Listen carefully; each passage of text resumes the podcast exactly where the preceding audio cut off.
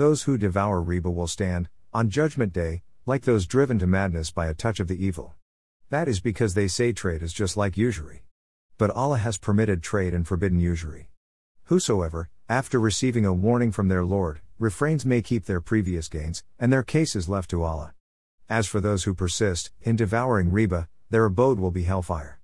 They will remain there forever. Q. 2-275. Preface.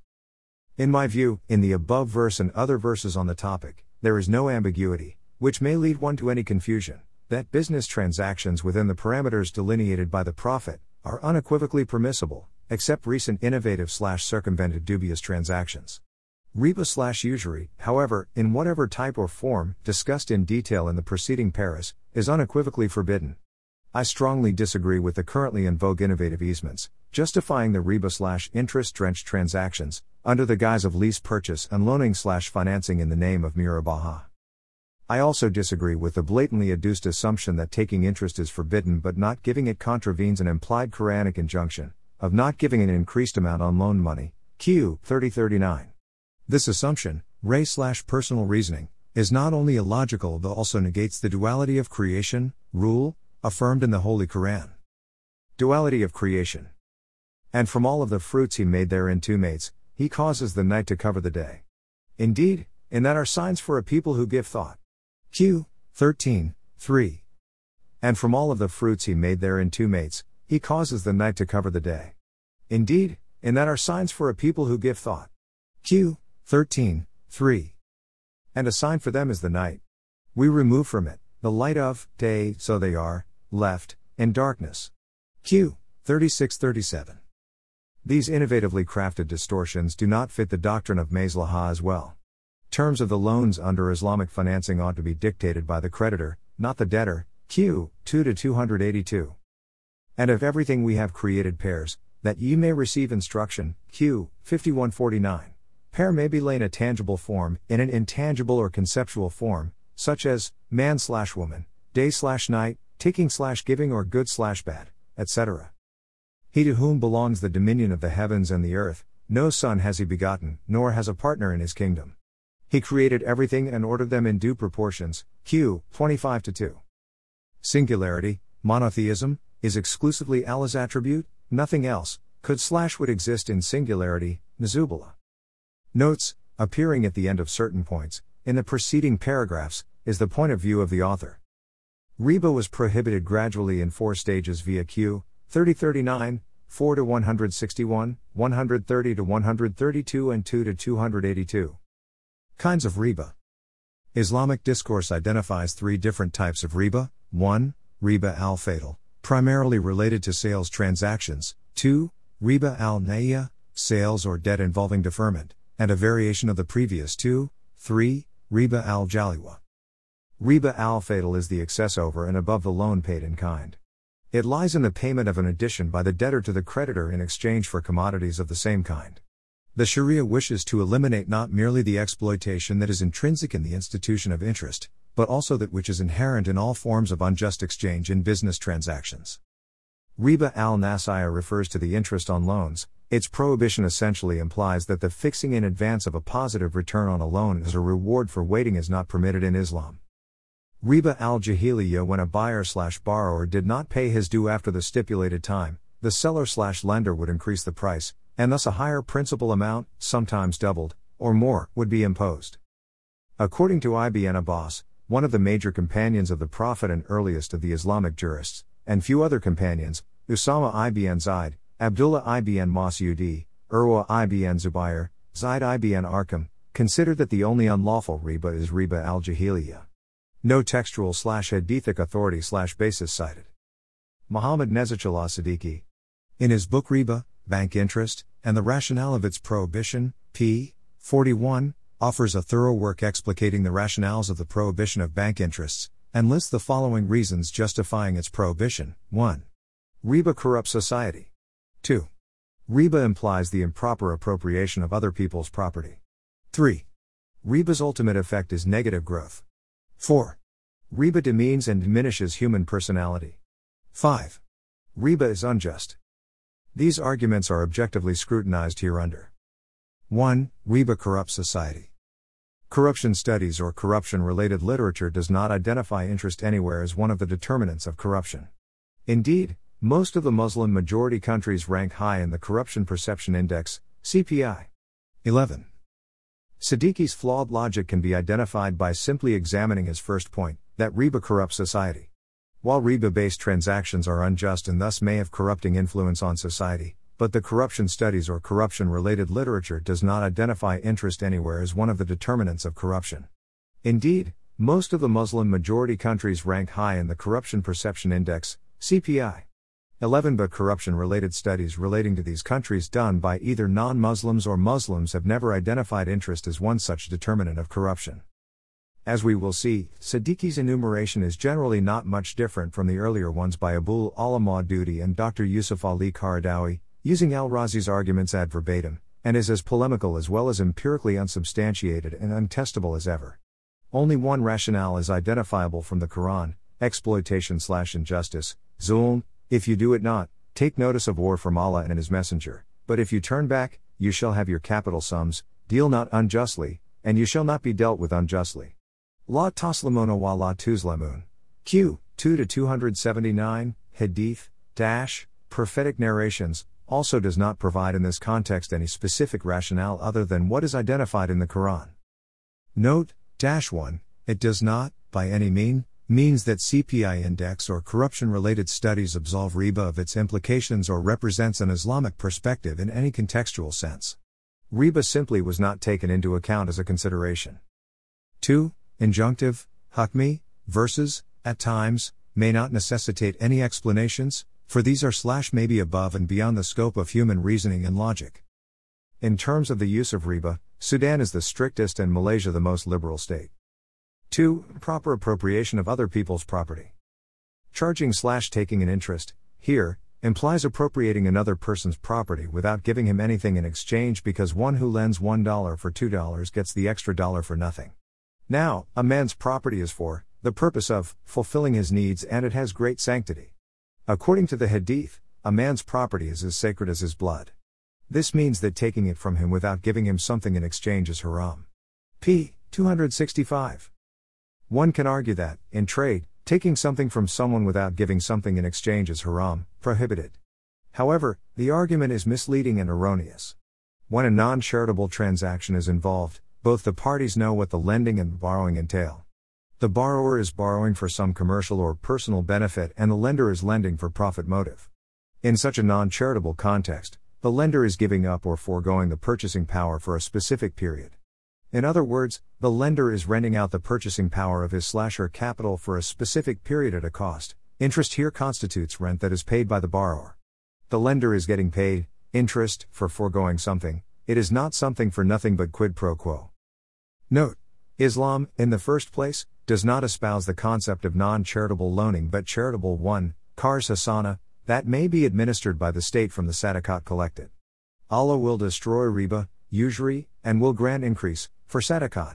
Q. 2-276. Time value of money in Islam.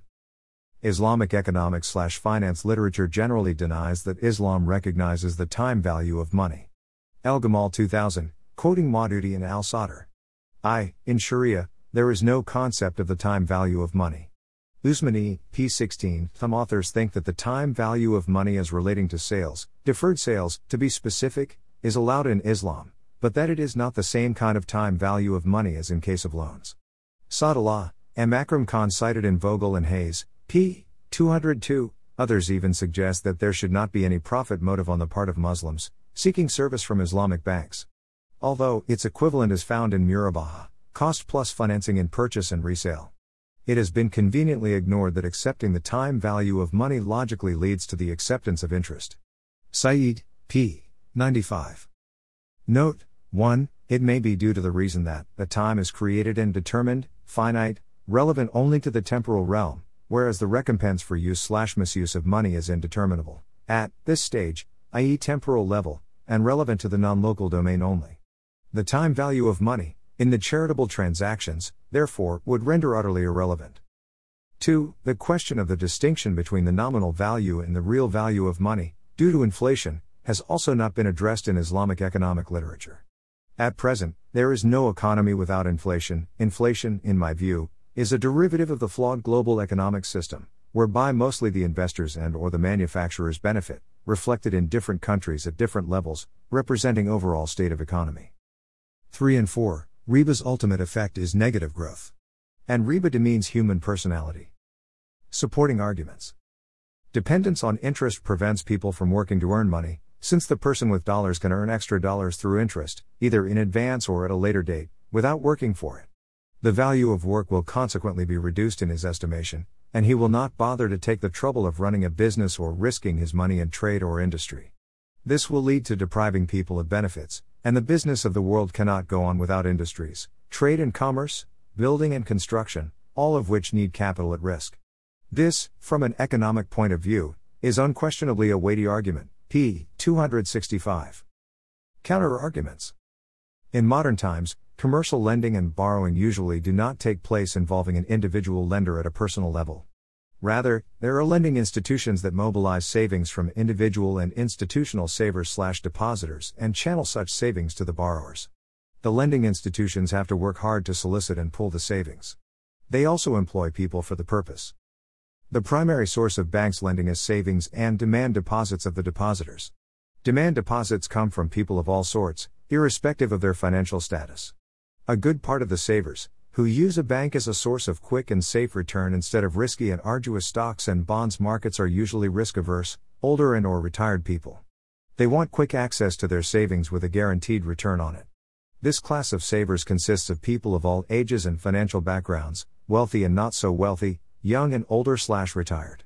Indeed, these people can't be expected/forced to engage in risky investments or laborious works to seek earned income. 5. Riba is unjust. Supporting arguments. Permitting the taking of interest discourages people from doing good to one another, as is required by Islam. If interest is prohibited in a society, people will lend to each other with goodwill, expecting back no more than what they have loaned, while if interest is made permissible, the needy person will be required to pay back more on loans than he has borrowed, weakening his feelings of goodwill and friendliness toward the lender.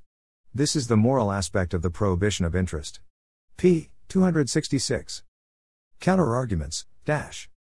This whole argument is contrary to the profit motive, recognized in Islam. Unless we are talking about charities, these arguments would be misplaced and erroneous. This would also imply that people in interest-based societies have lesser goodwill toward others and may not be engaged in enough charitable acts. Is there any empirical corroboration behind such comparative observation? Note, in my view both, the pro and against, arguments are flimsy at the best. Profit motive sanctioned in Islam is through business dealings, not through money lending for a predetermined period and profit. Islam, as mentioned earlier, does not espouse non-charitable lending. Some Maslaha al-Mursalah-based opinions/fatawa, issued by earlier religious figures, are being vehemently propagated by some present religious figures with unabashed assertiveness. The point, a bone of contention, that has divided Muslim scholars is, whether riba, usury, and bank interest are to be considered the same/equivalent or distinct. Equivalence proponents. One body of scholarly opinion defines riba to include not only interest but also transactions involving speculation, capital gains, monopoly, hoarding, and absentee rents, in other words, any appropriation of value for which an acceptable counter-value is not forthcoming. The reader can easily read through and conceptualize the implications of using more and more restrictive definitions, in the limit, to borrow a mathematic term, equating riba simply with interest.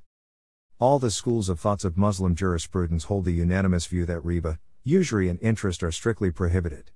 Siddiqui, p. 15, also c. Mabid Ali Al-Jarhi and Munawar Iqbal. Islamic Banking, Answers to Some Frequently Asked Questions, Islamic Development Bank, Occasional Paper No. 4, 2001. http://ertipms.iskandertech.com/opensave.asp. pub=92.pdf, Tariq Talib Al-Anjari. Islamic Economics and Banking, http://islamicworld.net/economic/economic_banking_01.htm. The renowned Islamic scholar Dr. Yusuf al-Qaradawi holds that the question of prohibition of interest is a settled issue and that there is no provision left in it for any reformist to reinterpret and provide an excuse for stating anything otherwise. he states that it is an issue which has withstood the test of consensus, Ijma, of Ummah of the present day as well as of the past. Syed Thanveer Ahmed. Attempt to justify interest and exercise in futility, http://www.islamisvoice.com/april.99/economy.htm. Abul Ala Maududi defines riba as the amount that a lender receives from the borrower at a fixed rate of interest for a fixed time and transaction contingent on the excess on the principal. The transaction would be usurious whether it is for productive investment or private needs. Maududi, 1997:164, the most explicit report of the Council of Islamic Ideology, CII, says, there is complete unanimity in all schools of thoughts in Islam that the term riba stands for interest in all its types and forms. Non-equivalence proponents. Those who have argued against this equation, the non-equivalent school, Ahmed T. 28, have not made their arguments in clear and convincing terms so that the common Muslims can decide for themselves. Thus, this discourse needs to continue more vigorously and engagingly. Note, in my view, as also enunciated in the preface, verse 30-39 categorically settles the issue of non-equivalence of usury, riba or interest by stating whatever you give in addition to loan amount, is riba. Supported by a hadith narrated by Jabir, mentioned in Muslim and Tirmidhi. Prophet cursed the receiver and payer of the riba, recorder and witnesses to the transaction. And said they are all alike, in sinfulness. Interest-free economies. Since there has not been any true interest-free, modern Islamic economy and a few places where it is being attempted, the Islamic financial institutions, if he hereafter, are moving rather closer to the conventional banking practices. Note, use of interest regime, to control the demand and supply of the fund/liquidity levels, which in turn determines the cost of borrowing, seldom yields the desired results, due to several other factors at play, is the chief catalyst in the volatility of the world's, almost all, interest-based economies. Although the man-made economic management system has gained a high level of sophistication, yet lacks the precision. The primary source of an Islamic economic system is the Holy Quran and Sunnah. Secondary sources include the followings, Ishad, true Ishad is both the source and the legal instrument that allows a dynamism to be set in motion at the heart of Islamic law and jurisprudence, closely linked with Quran and Sunnah. Ijma, consensus, in its technical dimension, Ijma means the agreement of all competent jurists in any particular generation, acting as representatives of the community on a point of law. In practice, the Ijma acts as proof if there is no element of the Quran or the Sunnah that makes it possible to decide on a case, and could in principle elevate a ruling based on probable evidence to absolute certainty. Qiyas, analogical reasoning, this technique consists of assigning, based on a common underlying characteristic, the legal ruling of an existing case found in the texts of the Quran, Sunnah and/or Ijma, to a new case whose legal ruling could not be deduced directly from the scripture and/or sunnah. This ruling nevertheless ought to remain within the confines and spirit of the primary sources of Islamic law. Misuse of the concept Ijma. It has been a common practice among Muslim scholars and jurisprudents to claim consensus, Ijma, about almost anything they have given their juristic opinion on. The very use of the word Ijma inspires awe among faithful Muslims. However, the existence of multiple schools of jurisprudence, fiqh, is not evidence of consensus, but the lack of it. The reality is that there is not even a consensus on the definition of Ijma. Indeed, it is reported that Imam Ahmad ibn Hanbal, founder of one of the four orthodox schools, Madhab, made a general assertion, whoever claims consensus is a liar. Note, the concepts of hire purchase and lending under Murabaha seem to fall in the same category. For there are many scholars and Islamic financial institutions, voicing against these financing modes. Foundational work, a springboard for the current deviant practices, under the guise of Islamic financing. In the 1930s, Syrian scholar Maruf al-Daulabi suggested that the Quran bans interest only on consumption loans, not investment loans, and in the 1940s Egyptian jurist, al-Sanachuri argued that the Quran sought chiefly to ban interest on interest. A more extreme and recent example is the opinion of the Mufti of Egypt, Sheikh Mohammed Syed Tantawi, who in 1989 declared that interest on certain interest-based government investments was not forbidden riba, because the gain is little different from the sharing of the government's profits from use of the funds or because the bank deposit contract is novel, thus joining the thin ranks of prominent religious figures who have issued fatwa declaring clear interest practices permissible. This fatwa roused a storm of controversy, with opposition from nearly all traditional religious scholars and warm praise from secular modernizers. Later he went even further, saying that interest-bearing bank deposits are perfectly Islamic, and more so than Islamic accounts that impose disadvantageous terms on the customer. Law should change the legal terminology used for bank interest and bank accounts to clarify their freedom from the stigma of riba. Vogel and Hayes, p. 46. Fatwa for sale. Owen Matthews, How the West Came to Run Islamic Banks, Newsweek, October 31, 2005. While the evolved orthodox position about riba was not necessarily tainted by worldly considerations, the contemporary IBF discourse does note the debate on fatwas for sale, fatwa wars, etc. Ward, p. 227. It is important to note that the classical orthodox position revolved around riba and the modern, contemporary discourse revolves around not merely riba, but a riba interest equation. The contemporary Sharia experts serving the IBF industry hardly have anything to say about the political tyranny, or concentration of wealth, involving the patrons of the IBF movement. IBF Islamic Banking and Finance. Islamic financial instruments include Musharaka, Mudarabah, Murabaha, Muzawama, Salam, Istazna, Taruq, Ijara and Qard Hasana. Only the relevant financial instruments are discussed in detail. Arguments against lease purchase/lending. According to Yusuf, the predominance of the Murabaha represents a challenge to the very notion that Islamic finance would provide an alternative to interest-based conventional financial systems. P. 64. Siddiqui went much further to warn the Islamic finance industry, we cannot claim, for an interest-free alternative not based on sharing, the superiority which could be claimed based on profit sharing. What is worse, if the alternative in practice is built around predetermined rates of return to investable funds, it would be exposed to the same criticism which was directed at interest as a fixed charge on capital. It so happens that the returns on finance provided in the modes of finance based on Murabaha, Bay Salam, leasing and lending with a service charge, are all predetermined as in the case of interest. Some of these modes of finance are said to contain some elements of risk, but all these risks are insurable and are insured against. The uncertainty or risk to which the business being so financed is exposed is fully passed over to the other party. A financial system built solely around these modes of financing can hardly claim superiority over an interest-based system on grounds of equity, efficiency, stability and growth. Siddiqui, 1983, p. 52. It is noteworthy that, contrary to the popular perception of the believing Muslims, Murabaha, leasing and lending, may not be, as generally claimed, quite Sharia compliant. It is heavily criticized or repudiated by many Islamic scholars and by some Islamic financial institutions. Why Western institutions are swarming Islamic banking? Western interest in interest-free banking is not because the West is convinced about the claimed superiority of Islamic finance/banking in general, and Islamic financial products in particular, but because they don't find any substantive difference between conventional banking and the current practices of Islamic banking, which have shifted away from profit-loss sharing, PLS/risk-sharing based transactions to Murabaha. It is a vast untapped lucrative market for them, with a clear edge in terms of credibility, experience and capitalization. These banks have found Mudarabah and Musharaka to be inoperable in the modern context. Saeed, Chapter Murabaha Financing Mechanism, pages 76-95, Agarwal and Yusuf, p. 106, Vogel and Hayes, p. 7, thus, they quietly disengaged themselves from risk-sharing, Musharaka and Mudarabah modes and engaged in Murabaha, instead.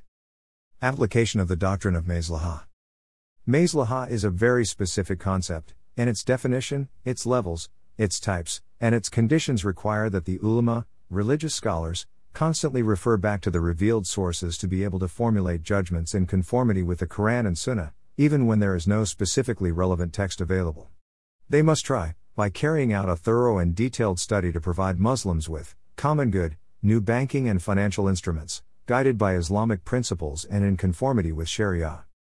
Presently, this concept is being used and also abused to justify all sorts of new fatwa, even some manifestly in contradiction with obvious proofs from the Quran and the Sunnah, as in the case of rules concerning interest, riba, inheritance and lending under Murabaha. Note, a glaring example of Tufyan approach, appearing below. Imam Malik referred to the notion of istilah, which meant to seek the good. In his legal research, he, therefore, used the example of the companions, who formulated numerous legal decisions in the light of the common good while respecting the corpus of the sources, to justify the fact that to seek the good, istilah, is one of the fundamentals of the Sharia and so is part of it. It is, however, Abu Hamid al-Ghazali who, with his strict codification, provided the clearest framework for tackling this question from his time to the present. In his Al-Mustasfa min al-Mal-Usul, he states very precisely, in its essential meaning, al-Maslaha is a term which means to seek something beneficial, manfa, or avoid something harmful, madara. What we mean by Maslaha is the preservation of the objective, maqasid, of the law, shar, which consists of five things: the protection of religion, life, intellect, lineage, and property. Whatever ensures the protection of these five principles, asul, is Maslaha; whatever goes against their protection is mafsada, and to avoid it is Maslaha. Al-Ghazali, still referring to the broad meaning of Maslaha, mentions three different types: al-Daruriyat, the imperative, a category which has to do with the five elements of Maqasid al-Sharia, here in the sense of the objectives of the law, listed earlier; al-Hajiyat, the necessary, the complementary, which has to do with the prevention of anything that could be a source of difficulty in the life of the community, without leading to death or destruction; and finally al-Tazniyat and al-Kamaliyat, the enhancing and the perfecting, one which concern anything that may bring about an improvement in religious practice. These three levels cover all that can be considered as the masali, common good, of the human being considered as a person and as a worshipper of God, and this categorization was hardly ever questioned in debate and polemic. 1. The only point which could be cited, while ignoring all other parameters, vaguely favoring financing under Murabaha. Ulama established a typology based on the degree of proximity of al-Maslaha to the sources. If al-Maslaha is based on textual evidence, i.e., a quotation from the Quran or the Sunnah, it is called Maslaha Mutabara, accredited, and it must necessarily be taken into account. If, on the other hand, the Maslaha invoked is contradictory to an undisputed text, Naskati, it is called Mulga, discredited, and cannot be taken into account. The third type occurs when there is no text. The Quran and the Sunnah do neither confirm nor reject a Maslaha that became apparent after the age of revelation. A Maslaha of this type is called Mursalah, undetermined, for it allows the ulama to use their judgment and personal reasoning to formulate a legal decision in the light of the historical and geographical context, using their best efforts to remain faithful to the commandments and to the letter and spirit of the law. It is this last type that has given rise to much debate and polemic. The analysis is beyond the scope of this study. Suffice it to say here that the main cause of disagreement was the fear, on the part of those opposed to the very concept of al-Maslaha al-Mursalah, that such a notion, with such broad scope, might then allow the ulama to formulate regulations without reference to the Quran and the Sunnah based on exclusively rational and completely free reasoning, all in the name of a remote hardship or an anticipated difficulty. Most Zaraite, Shafi'ite and Malikite ulama did not recognize al-Maslaha al-Mursalah, for it does not refer back to the sources, as a legal proof. They saw it as a specious, wahmiya, proof. This was the very same instinctive fear in an approach that is, although purely rational but disconnected with the law, that pushed al-Ghazali to restrict work on al-Maslaha to the area of the application of qiyas, analogy, which, of its nature, requires a close link with the text for the deduction of the cause, illa, on which analogical reasoning rests. Note, hire purchase and lending under Murabaha, therefore, contravenes the second rule of Maslaha as well as the third rule, by not fulfilling the referring back to the source requisite. Hence being spurious, wahmiya, in nature, becomes clearly impermissible. Famous 14th-century Hanbali jurist Najm al-Din al-Tufi ended up giving al-Maslaha priority over texts from the Quran and the Sunnah, which, according to him, should be applied, according to Mamasani, only to the extent that the common good does not require anything else. Currently, we see very strange modern Islamic legal decisions based on modern Maslaha al-Mursalah that are manifestly contradictory to the sources. The misuse of al-Maslaha al-Mursalah thus sometimes seems to justify the strangest behavior, as well as the most obscure commercial dealings, financial commitments, and banking investments, under the pretext that they protect, or could or should protect, the common good. Common good. Famous 14th-century renowned scholar of Granada, al-Shatibi, first of the proponents of the doctrine of al-Maslaha al-Mursalah, who stipulated the precise conditions for common good to be considered as a reliable judicial source, restricting its application, preventing ulama from resorting to Maslaha without justification. There is a general agreement of the scholars, both for and against al-Maslaha al-Mursalah, on the precise definition stipulated by al-Shatibi for common good. Without going into too much detail, we may summarize the three generally recognized main conditions for situations when it is sure that no text has been enunciated. The analysis and identification must be made with serious attention so that we may be sure that we have before us an authentic, hakikiyya, and not an apparent or spurious, Wahmiya, the scholar must reach a high degree of certainty that the formulation of an injunction will avoid difficulty and not do the opposite and increase problems in the context of the Islamic legal structure. The Maslaha must be general, kulliya, and be beneficial to the population and society as a whole, and not only to one group or class or individual. The Maslaha must not be in contradiction to or conflict with an authentic text from the Quran or the Sunnah. If it were, it would no longer be a Maslaha Mursala but would be a Maslaha Mulga. What is clear from the above three conditions that it is the supremacy of the Quran and the Sunnah over all other references and legal instruments. Dr. Yusuf al-Qaradawi rightly recalls, taking up the ideas of al-Ghazali, Ibn al-Qayyim, and al-Shatibi, that everything found in the Quran and the Sunnah is, in itself, in harmony with the good of humankind in general, for the Creator knows and wants what is best for human beings, and He shows them what they must do to achieve it. We find in the Quran, referring to the revealed message, the Prophet, who will enjoin upon them the doing of what is right and forbid them the doing of what is wrong, and make lawful for them the good things and forbid the bad things of life, and lift from them their burdens and the shackles that were upon them aforetime. They ask you about wine and gambling. Say, in them is great sin and, yet, some benefit for people. But their sin is greater than their benefit. And they ask you what they should spend. Say, the excess, beyond needs. Thus, Allah makes clear to you the verses of revelation, that you might give thought. Q. 2-219. If the conditions stipulated for common good are, manifestly proclaimed, Qadi al-Thubat wa Qadi al-Dalala, in the Quran and or the Sunnah, they must be respected and applied in the light of an understanding of the whole body of the objectives of Islamic teaching, Maqasid al-Sharia. And we did not send before you any messenger or prophet except that when he spoke, or recited, Satan threw into it, some misunderstanding. But Allah abolishes that which Satan throws in, then Allah makes precise His verses. And Allah is knowing and wise. Q. 2252. The author earnestly hopes and prays, that this piece will provide clarity to the people, on the issue of riba, as promised by Allah, and help them choose the right path. Inshallah. Comment/feedback/like/share/follow. Shakir2.wordpress.com